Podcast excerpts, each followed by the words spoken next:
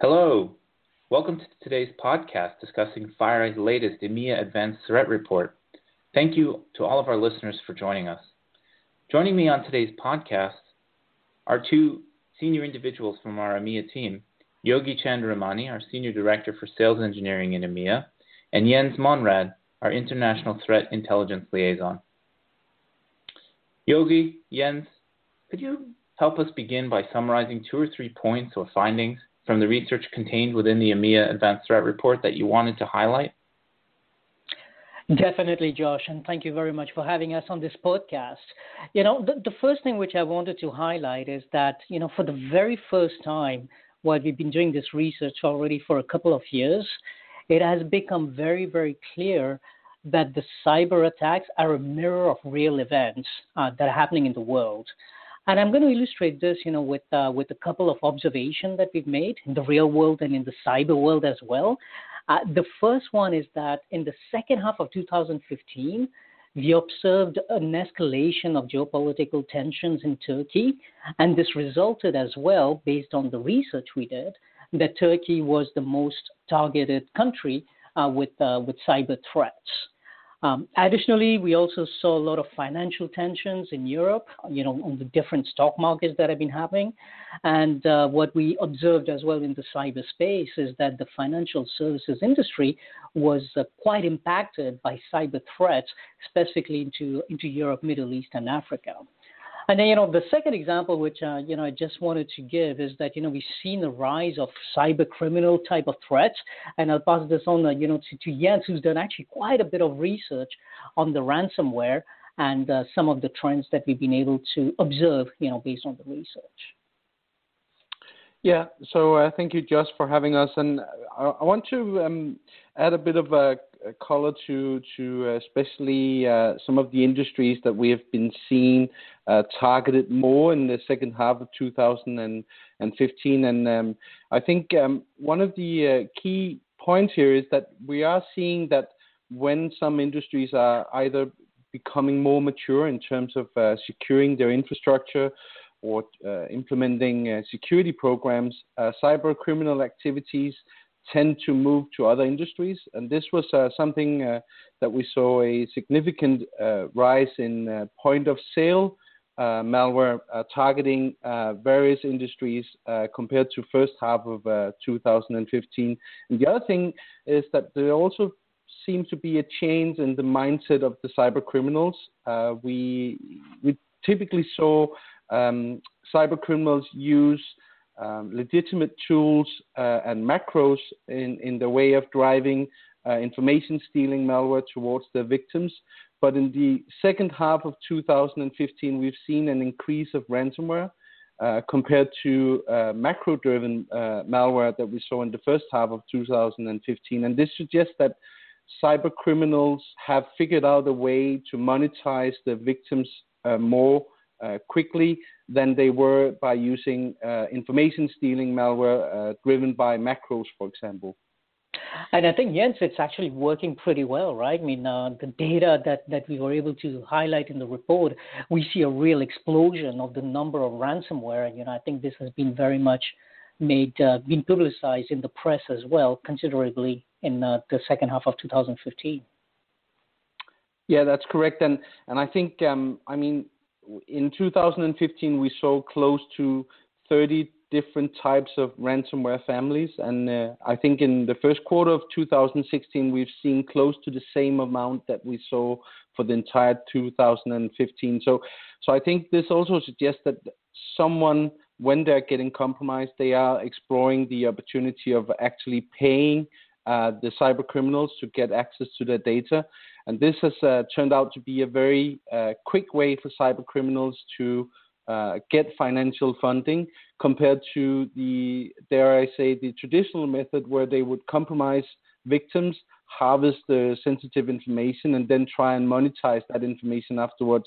So, from a cyber criminal perspective, it's it's a lot easier to compromise a computer or an organization and then encrypt the data and demand some sort of ransom for it. Um, I think also uh, with the uh, increase of ransomware families that we saw in 2015, it also um, suggests that the development life cycle of ransomware is becoming very short because cyber criminals are finding um, it, it finding it is a very lucrative way of getting uh, funds out of victims. So therefore, they also spend more time into developing new evasion techniques and uh, more sophisticated uh, measurement against security and and prevention technologies.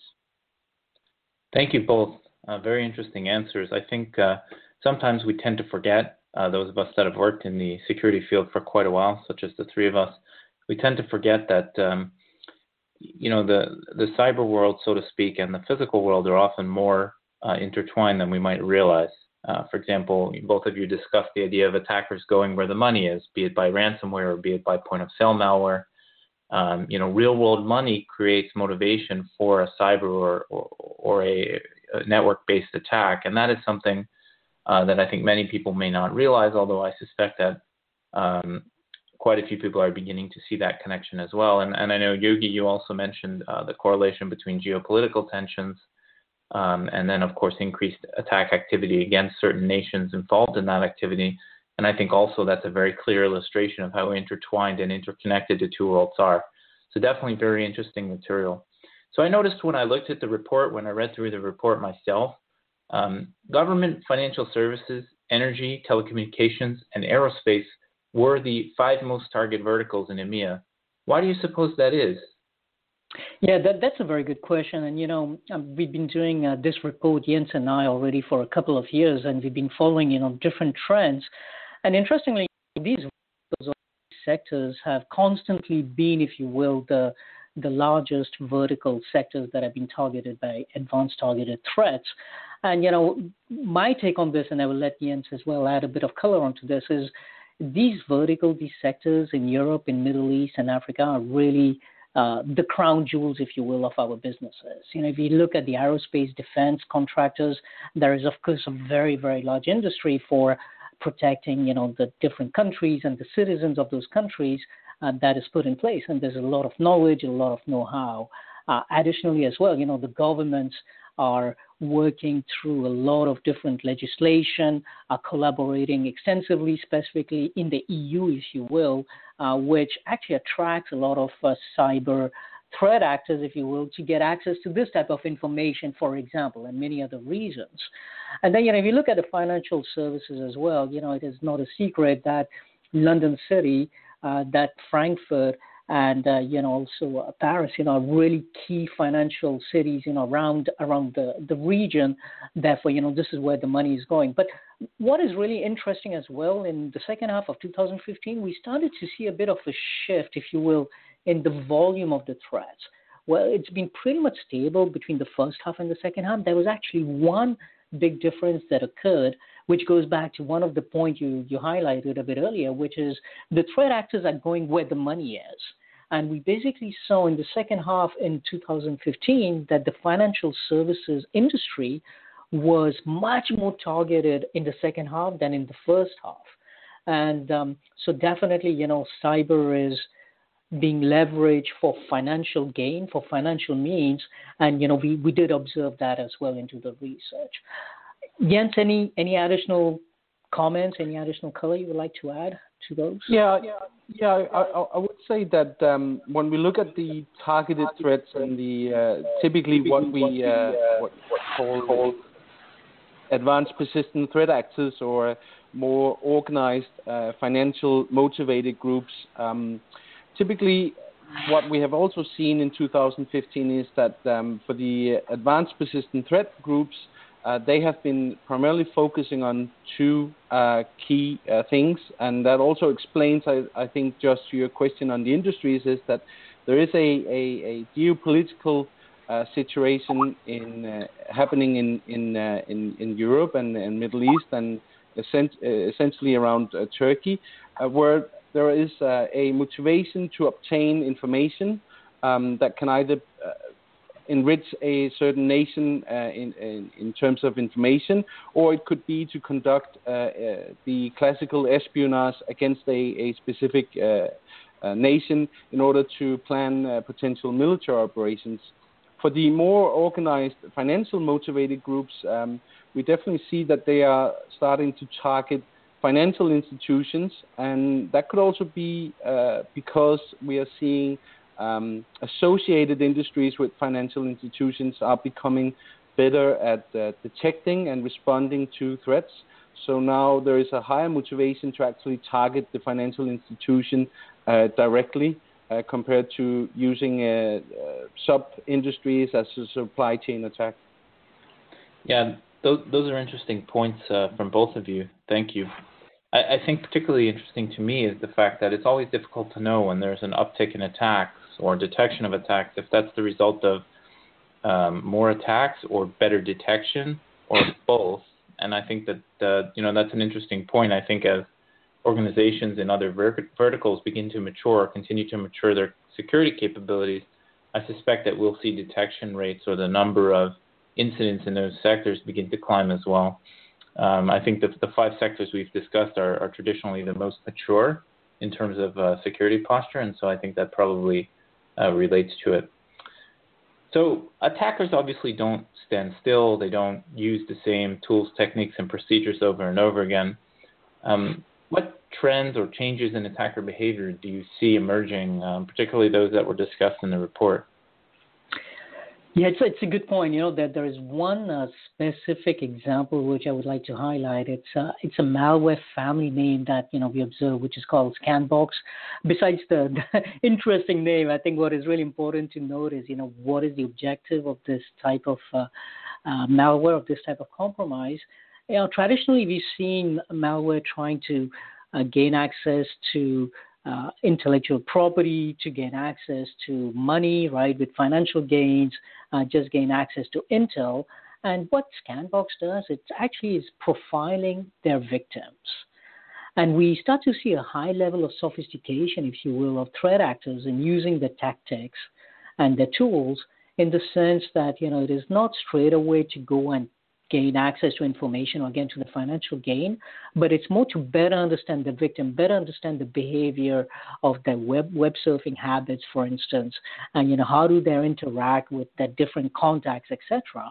And by building up some intelligence about the victims in order to better potentially compromise them or in order to you know better leverage if you will additional malware that is going to be sent across. So so we're starting to see a shift if you will in terms of the trend uh, from uh, from those threat actors.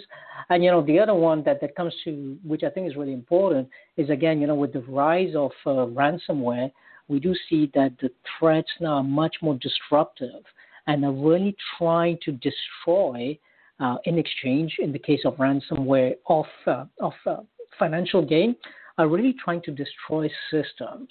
And I think you know that is also a different trend that is coming, if you will, into the security space, which really requires now to, to take into account these new threats and to ensure that um, all the different systems are well protected and those type of threats can be detected very quickly. Otherwise, the impact is going to be much, much larger than expected. Uh, Jens, anything from your side that you could think of?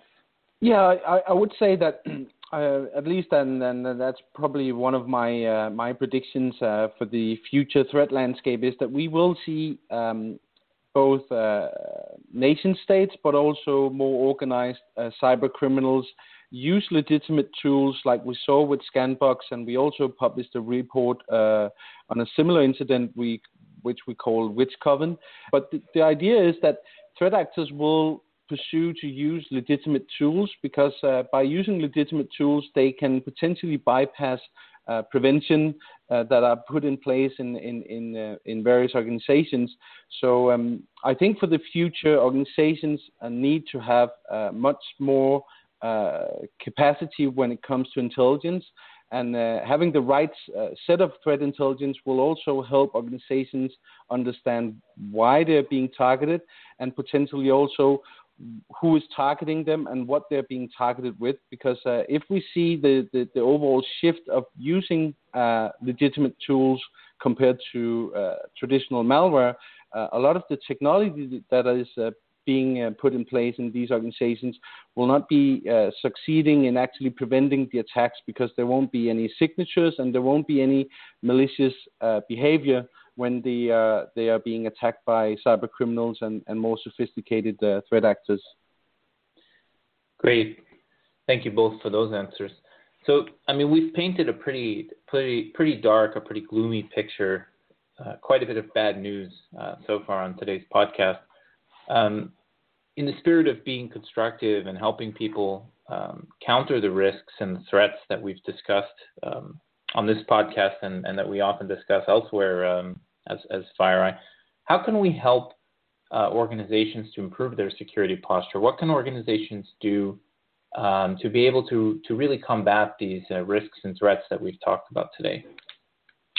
Yeah, yeah, indeed. You know, this is absolutely fundamental. You know, basically what we've proven through this report is that the offense is ahead of the defense, and you know, how do we change this? Um, uh, you know, the, the, these rules, if you will.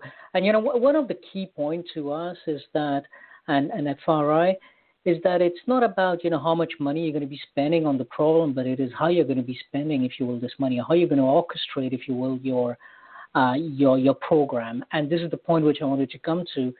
Um, the fundamental point is to actually build a mature security program, which not only is going to involve you know the right tooling, the right technology in order to detect all these threats, which are actually quite complex, as you know we've seen to to detect, but also need to be able to respond to those in a very proactive uh, way as well, because you need to be able to understand all the different points, you know, that come with those threats. You know, what are the threat actors after? What are they looking for? What are the objectives? What are the motives?